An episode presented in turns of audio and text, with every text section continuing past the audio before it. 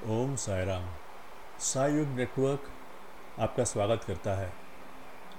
आज हम सुनेंगे, शिरडी में बाबा ने दिया फकीर के रूप में दर्शन। प्यारे भक्तगण, कृपया हमारे चैनल को लाइक, शेयर और सब्सक्राइब ज़रूर करें। इसके अलावा, हमारे नवीनतम वीडियो प्राप्त करने के लिए सबसे पहले घंटी का आइकन दबाना न भूलें। आज हम सुनेंगे राणा गिल जी का अनुभव जो अप्रैल 29, 2018 को पोस्ट किया गया था। यहाँ यह कहना उचित नहीं होगा कि वह एक अच्छे इंसान है और एक साई भक्त है बल्कि मैं यह कहूँगा कि वो साई भक्त हैं इसलिए एक अच्छे इंसान है।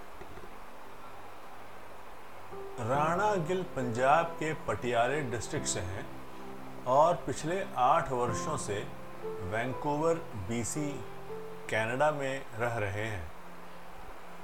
उन्होंने साई तेरे हज़ारों नाम के नाम की एल्बम रिलीज़ की थी और इसका टाइटल वीडियो चंडीगढ़ के 29 सेक्टर साई मंदिर में बनवाया था। उन्होंने मुझे उस भजन के वीडियो को मेरे ब्लॉग में डालने का आग्रह किया था। मैंने उस एल्बम के सारे भजन सुने हैं और वो इतने अच्छे हैं कि उनकी बड़ाई करने के लिए मेरे पास कोई शब्द ही नहीं है। इसी बारे में मेरा उनसे दो बार फ़ोन पर बात हुआ था और तभी उन्होंने शिरडी साई बाबा के उनके अनुभव के बारे में मुझे बताया। मैं उसी अनुभव को यहाँ आप सभी के साथ बांट रहा हूँ। राणा गिल जी 2006 में भारत आए थे। जब वह भारत आते थे तो बाबा के पवित्र भूमि शिरडी में अवश्य जाते थे। एक दिन शिरडी जाने के लिए उन्होंने अम्बाला कैंट पंजाब से शिरडी के लिए ट्रेन पकड़ा और मनमाड़, जो महाराष्ट्र राज्य में है, पहुँच गए। मनमाड़ में उन्हें शिरडी पहुँचने के लिए बस से यात्रा करना पड़ा। बस कोपरगांव स्टैंड पर रुकी रुकी हुई थी, जो शिरडी से लगभग पंद्रह किलोमीटर की दूरी पर है। जब वह बस में बैठे हुए थे, तब उन्होंने एक बूढ़े बाबा को देखा। उस बाबा ने हाथ में छड़ी भी पकड़ी रखी थी और राणा जी से पूछ रहे थे कि क्या वह बस शिरडी जाएगी? राणा जी उस बाबा से कहा कि हाँ जाएगी। चूँकि आदमी बहुत बूढ़ा था, इसलिए उसे बस में चढ़ने में कठिनाई हो रही थी। राणा जी ने उनकी मदद की और उस बाबा को अपनी खुद की सीट पर बैठाने में मदद की, जो ड्राइवर के पीछे की सीट थी। उस सीट पर राणा जी के साथ तीन और व्यक्ति भी बैठे हुए थे। राणा जी ने अपनी सीट उस बाबा को देने के कारण अन्य लोगों ने तर्क किया कि वह उस बाबा के साथ बैठना नहीं चाहते हैं, क्योंकि वह बहुत बूढ़ा था और गरीब था। बस यात्रियों से भरी जाने के कारण राणा जी पीछे की तरफ़ चले गए और बहुत से लोग उनके आगे आ चुके थे, इसलिए वह उस बाबा के लिए कुछ भी नहीं कर पाए। राणा जी को बहुत बुरा लगा, पर क्या करते हैं? क्योंकि वह उस बूढ़े बाबा की मदद नहीं कर पा रहे थे। कंडक्टर ने बस के अंदर जाते ही वहाँ का दृश्य देखा और तुरंत ही उसने उस बूढ़े बाबा के हाथ को पकड़कर बुरी तरह से उन्हें बाहर खींच लिया।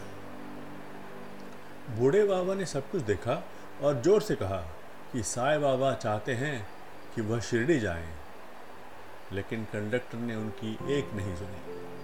बस आगे बढ़ी और राणा जी ने खिड़की से देखा कि वह बूढ़ा बाबा उनके तरफ़ देख रहा है। राणा जी पूरे रास्ते भर यही सोच कर दुखी हो रहे थे कि वह उस बाबा की मदद नहीं कर पाए और मदद के लिए उनके सभी प्रयास विफल हो गए। वह शिरडी पहुँचे और शाम को उन्हें साई बाबा के मंदिर में अच्छा दर्शन मिला। अन्य सभी जगहों पर भी उन्हें अच्छे दर्शन मिले। और उस समय तक राणा जी उस बूढ़े बाबा के बारे में लगभग भूल चुके थे। अगले दिन वह अपने सुबह के नित्य क्रम करने के बाद करीब सुबह साढ़े तीन बजे समाधि मंदिर जा रहे थे। दुकानें भी बंद थी और एक भी व्यक्ति आसपास नहीं दिख रहा था। उन्होंने देखा कि एक बूढ़ा व्यक्ति द्वारका माई से उनकी ओर आ रहा है। जब बूढ़ा व्यक्ति उनके पास आया तो राणा जी उसी बूढ़े बाबा को देखकर चौंक गए, जो उन्हें बस में मिला था। उस बाबा के हाथ में एक छड़ी थी और उन्होंने दूसरा हाथ भिक्षा मांगने के लिए आगे बढ़ाया हुआ था और राणा जी ने उन्हें कुछ पैसे दे दिए। राणा जी पिछले दिन उनकी मदद करने में असफल होने के कारण उस बाबा से माफ़ी मांगने लगे। लेकिन बूढ़े बाबा ने एक शब्द नहीं बोला। उन्होंने सिर्फ़ भिक्षा के लिए अपना हाथ को आगे बढ़ाया और राणा जी ने अपना बटुआ खोलकर उन्हें कुछ और पैसे दिए। उस बाबा ने पैसे को अपने एक हाथ से दूसरे हाथ में रख लिया और अपना दायां हाथ उठाकर राणा जी को आशीर्वाद दिया, जैसे कि साई बाबा आशीर्वाद देते हुए दिखते हैं। ऐसा करके वो बूढ़े बाबा वहाँ से चले गया। जब राणा जी लगभग दस कदम चले तो अचानक उनके मन में विचार आया कि शायद वो साई बाबा जी ही क्यों न हो। तुरंत ही वो पीछे मुड़कर उन्होंने देखा कि वो बाबा वहाँ नहीं दिखे। हालाँकि उन्हें उस बाबा को बहुत ढूंढा और आधे घंटे तक उसी जगह पर रहे, पर कोई लाभ नहीं हुआ। राणा जी को पूरा यकीन था कि वो बूढ़ा बाबा साई बाबा जी ही थे। और उनकी आँखों में आँसू बहने लगे। इस घटना के बाद राणा जी समाधि मंदिर में गए और उन्हें वो खुशी महसूस हुई जो उन्होंने पहले कभी महसूस नहीं की थी और उन्होंने पूरा दिन शिरडी में ही बिताया, लेकिन वह बाबा उन्हें कभी भी नहीं मिला। अब मैं पाठकों को यह तय करने के लिए छोड़ देता हूँ कि क्या वह बूढ़ा आदमी शिरडी साई बाबा ही थे या नहीं? ओम साई राम